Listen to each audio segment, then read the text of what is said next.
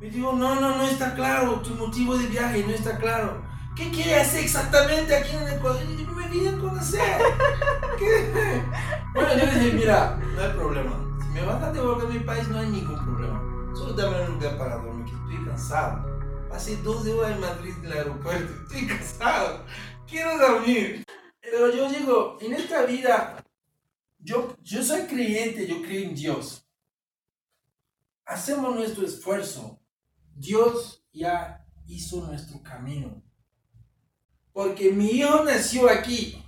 Mi hijo tiene casi cuatro años ya.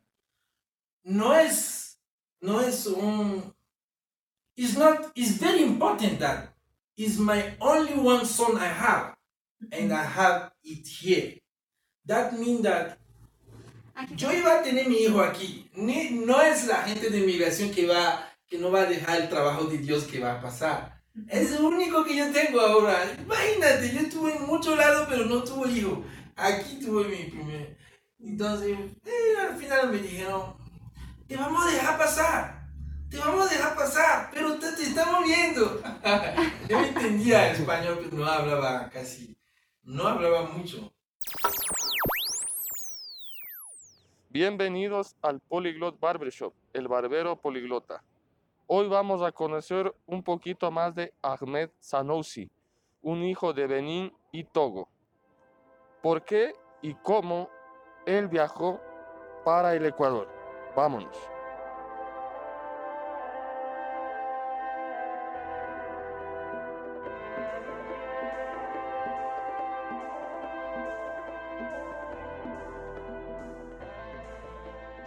kí ni ìgbésí? ¿Cómo llegué a Ecuador? Es una larga historia. es una larga historia. Pero sobre todo me quedé, quedé, pero no será mi destino al final. Porque hubo un momento que quería salir de África.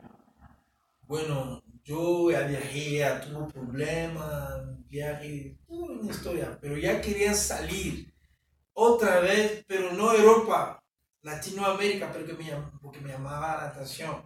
Cuando estaba en el norte de África tenía amigos españoles. Con ellos hablaba, no me interesaba el español. Ellos pasaban a mi local, yo tenía una barbería así. Era un, un barbería con PlayStation. Tenía PlayStation en la parte de trasera y al frente del trabajo. Me iba bien, pero ya me cansé de la misma cosa. Quería viajar otra vez y conocer. Ya, pues de ahí me fui a ver una señora y me dijo, mira, hay un país que se llama Ecuador. Wow. Allá, ¿dónde, ¿qué pasaporte tiene? Yo dije, yo, yo dije que yo tengo, tenía pasaporte de Benín.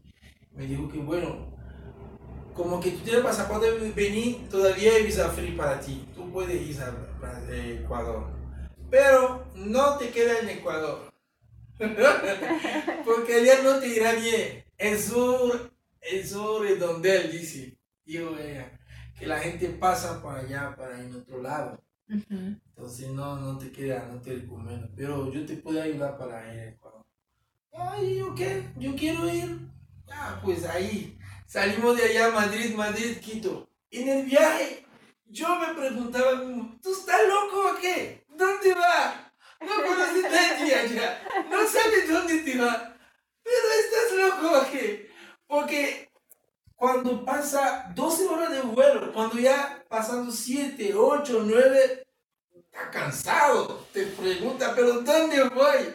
No conozco nadie, absolutamente nadie. Pero, pero yo digo, en la vida si tú no arriesgas, tú no tomas camino, o sea, tiene que hacer cosas. We need to, how can I say this thing?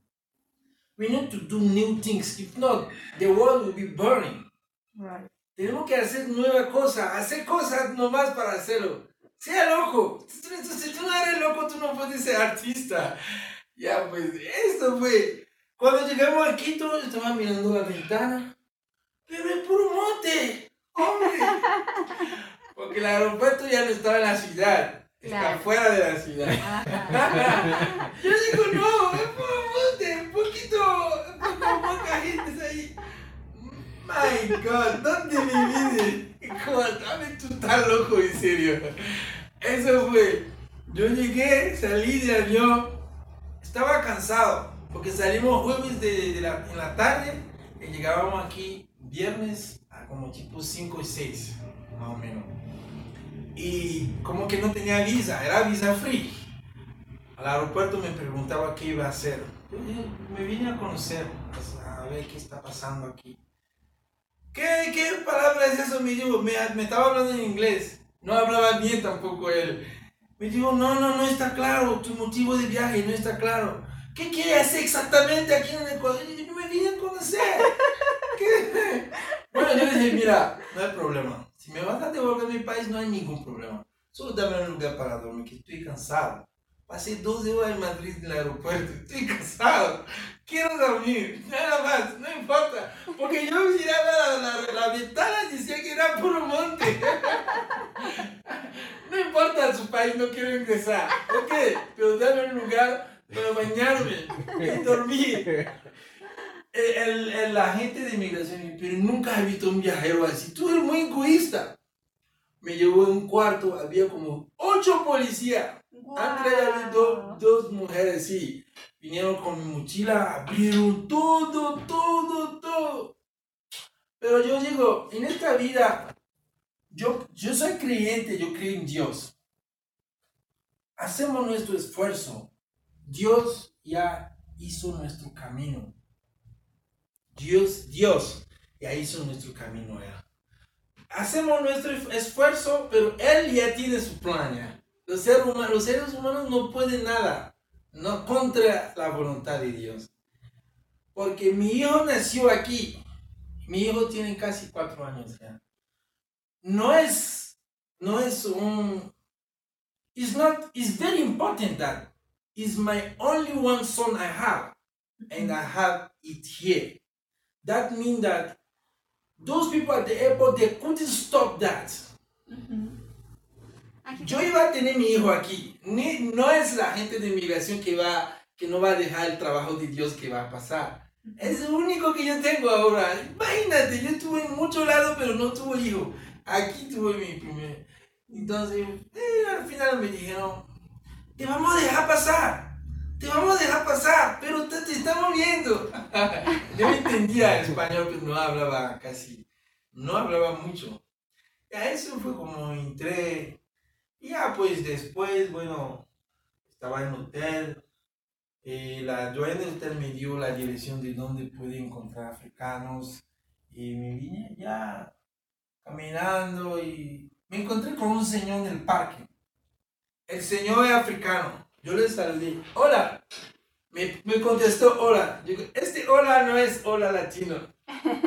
Do you speak English? Yes, I speak English. Oh, este inglés no es, es inglés de Yoruba. Es inglés de Nigeria y de la gente de la parte de mi madre. Wow. Porque con- cuando ellos hablan, hay varios etnias en Nigeria. Cada uno tiene su forma de hablar, no se puede. O sea, el acento traiciona directo, se, se nota. Entonces, él me habló en inglés, yo sé que tú eres Yoruba. Yo le pregunté, sí, Giovanni, ah, Giovanni, oh". Yo, yo le pregunté si era Yoruba, me dijo, sí, tú eres Yoruba también, que sí, yo soy Yoruba, por mi madre soy Yoruba. Eso fue. Y me preguntaba qué hacían acá, que yo le dije, bueno, yo salí para conocer.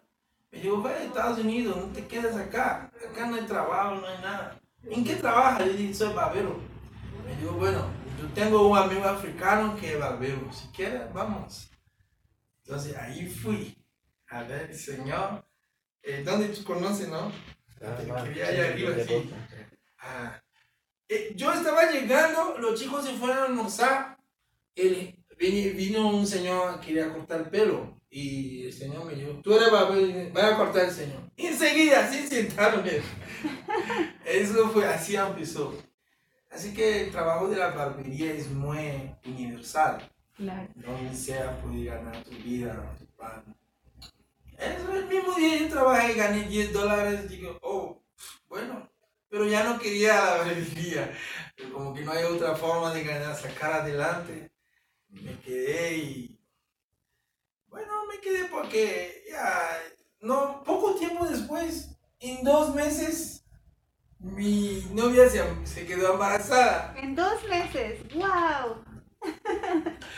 Claro. Y nueve veces mi novia se quedó embarazada y digo, no. Este niño, yo quería irme ya, pero digo, no lo voy a dejar. No lo voy a dejar.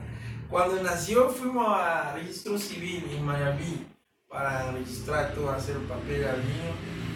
La gente me decía, ¿cuánto tiempo tiene aquí? Le dije, pero ya tenía niño.